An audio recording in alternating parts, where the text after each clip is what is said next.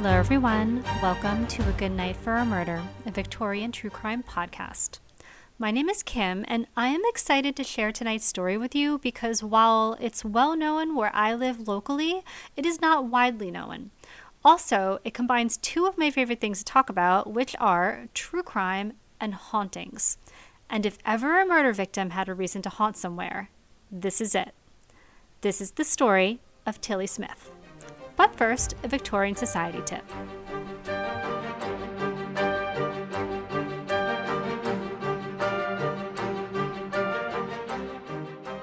It comes as no surprise that women of the Victorian era were subject to harassment, unwanted sexual advances, and violent attacks when venturing out in public, especially those of the working class whose lifestyle required them to often go out alone. As women gained more independence, women's safety became a public issue.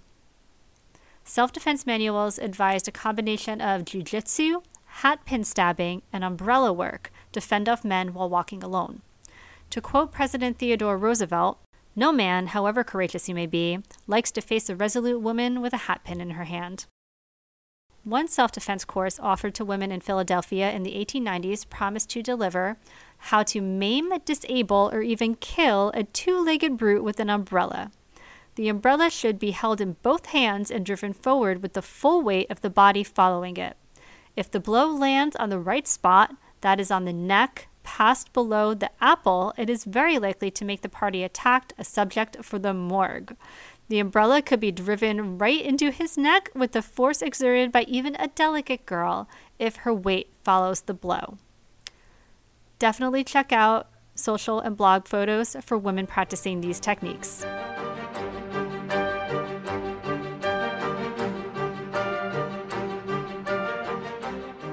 This story takes place in eighteen eighty-six on the campus of Centenary Collegiate Institute in Hackettstown, New Jersey. The institute, now known as Centenary University, was founded in eighteen sixty-seven. At the time, it was a co-educational preparatory school, meaning it was attended by both young men and women to prepare them for higher education. Matilda Smith, or Tillie, as she was known, was born in eighteen sixty-six.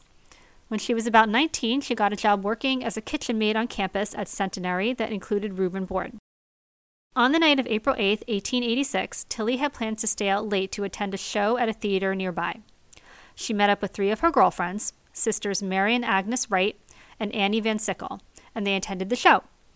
While there, the girls made the acquaintance of two out-of-town salesmen, Harry Harrington and Charles Munich. After the show, the group leaves. The sisters Mary and Agnes head home and leave Tillie and Annie with the two men, Harry and Charles.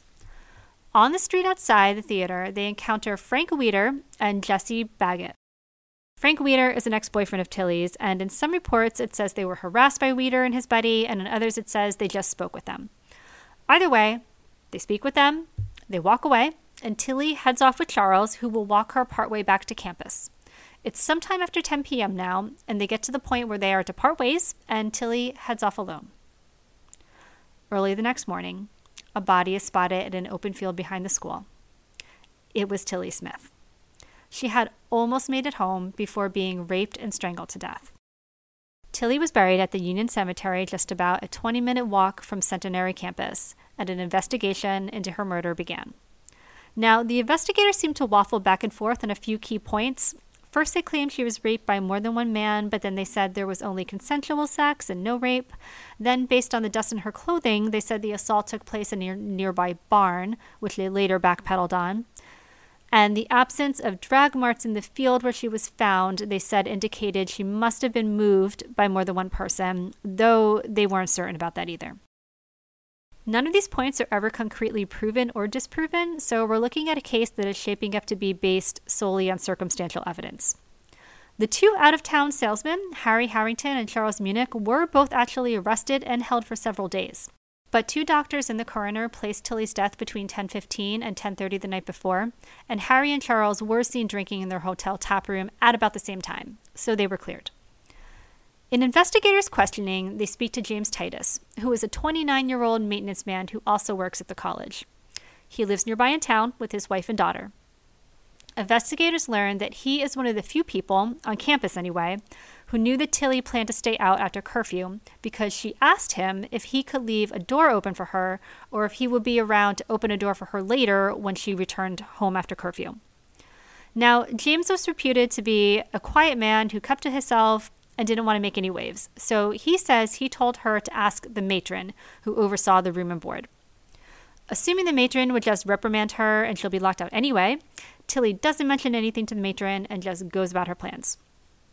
So, because James Titus was aware in advance of Tillie's plans for the night, investigators start asking more questions about James Titus. As mentioned, he was reputed to be a quiet guy who shows up, does his work, and go home. But investigators do speak with another part-time maintenance man from the college who works closely with him named Peter Mead. Peter Mead is aware that there is a reward for information leading to an arrest in the case of Tillie Smith, and he tells the investigators, "Oh yeah, I heard James Titus making all sorts of lewd comments about Tillie and other women, and he told me that night he was going to wait for her." Very incriminating stuff. But most reports imply that Peter Mead is just kind of an attention seeker, and even though he states he was not motivated by the reward for information, he does cash in on it later, so bottom line is let's take Peter Mead with a grain of salt. But without any other good suspects, and the local townspeople becoming very restless, the police start to fall under a lot of pressure to find the person responsible. So shortly thereafter, James Titus is arrested and charged with murder. The case against him was largely circumstantial, and in the absence of hard evidence, nearly one hundred subpoenas were issued. The trial lasted for about a month, and at its conclusion, James Titus was convicted and sentenced to be hanged. He tried to appeal, but he was denied. Several months after his conviction, he signed a confession of guilt, and his sentence was commuted to nineteen years in prison, which he served and was then paroled in nineteen oh four. It's said that he only signed the confession in hopes of being able to see his wife again, but his wife actually died only one month before he was officially paroled.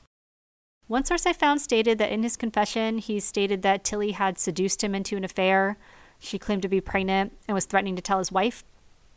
They had met to discuss the matter. He lost his temper and he strangled her. I kind of feel like this story is just gossip from people looking to stir the pot.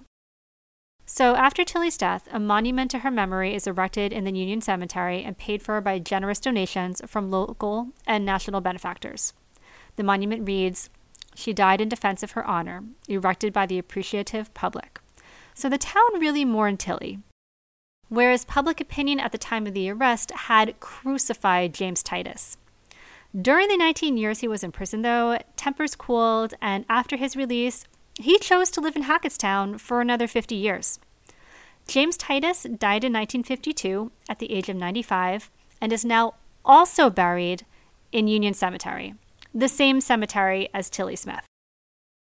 Now, I promised you a ghost story. Tillie is said to haunt the South Hall dormitory at the college's main building. Claims include spotting the apparition of Tillie, including seeing her floating near the ceiling of the hall, hearing moaning, and unexplained flickering lights. The theater is said to be one of her favorite spots as well. People frequently spot her in the back room by the stage and hear laughter. There are also reports of strange activities in the chapel and on the third floor of the Sei building. Also, her apparition is spotted just generally throughout campus, and she is reported often by females walking alone, as if she is walking them home, trying to prevent what happened to her from happening to other young women.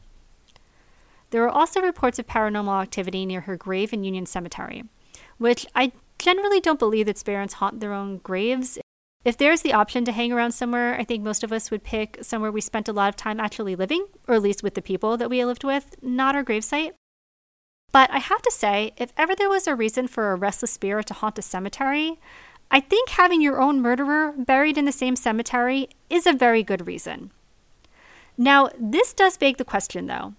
Did they get the right guy? Because having one's murderer walk free is another very good reason for a spirit to be restless. James Titus's conviction and confession is widely regarded as a false or coerced confession. Victorian-era science doesn't really give us much to go by as is, and in this case, there was literally none. James was convicted on circumstantial evidence alone. He did later confess, but as true crime fans know, people will say and do a lot of things when they believe themselves to have run out of options. Most believe James was just trying to save himself from the gallows when he confessed. So, if it wasn't James Titus, Who was it? Another suspect in the court of public opinion is Tillie's ex-boyfriend, Frank Weeder. I did find one source where it says they questioned him, but it doesn't seem anything came of it, and he was definitely never held for it in any official capacity. But I'm remembering that the investigators did initially say the crime must have been carried out by two perpetrators, and he did run into Tillie with a buddy of his in tow the night before. Also, running into your ex with a new guy and then having them follow you for the night is, unfortunately, a very typical, jealous, toxic ex-boyfriend thing to do. One source I came across that likes Frank for the crime is the findings of a team comprised of a paranormal investigator, historical fiction writer, and psychic medium empath who conducted an investigation in twenty nineteen trying to get to the bottom of why Tillie's spirit still seems to be hanging around. They called it a crime of passion carried out by a jilted lover. I tried to look into what became of Frank, and the same paranormal investigation group seemed to think he died by suicide a few months after Tillie's death, but no source was cited for that, and I think it might just be the intuitive impressions of the psychic investigation. I did search around on find a grave dot com and found one Frank Ellsworth Weeder in the Philadelphia area around the same time, which is less than two-hour drive from where Tillie Smith was murdered. But it turns out he was kind of a well-known stained glass artist in the region, and I didn't have to look far to find that he was born, lived, and died in Philadelphia. No other Frank Weeders fit the age or location, so what happened to Frank Weeder appears to be lost to time. I think that Frank did have the motive, and honestly, I don't think they had much to stand on regarding the conviction of James Titus. But what do you guys think? Do you think they got the right guy? Why do you think Tillie's spirit seems to be hanging around? Head over to Instagram or TikTok at a good night for a murder to let me know what you think. I've also posted some photos there of Tillie and James, as well as their gravesites and some other photos. You can also see the photos on the episode blog and all the source links on my website, a good night for a murder dot com. Also, if you're local to the Hackettstown, New Jersey area and have had any experiences or know anyone who has any experiences with Tillie's ghost, email me. Email me and tell me everything at a good night for a murder at gmail dot com or through the contact form on my website. The bonus content for housekeeper and butler tier patrons for this episode is a story of another interesting gravesite in the Northwest New Jersey area. To subscribe to Patreon and learn more about the podcast, you can visit a good night for a murder dot com. Also follow me on Instagram or TikTok at a good night for a murder. Please rate and review and share with your friends. Thank you for listening, and I will talk to you again soon.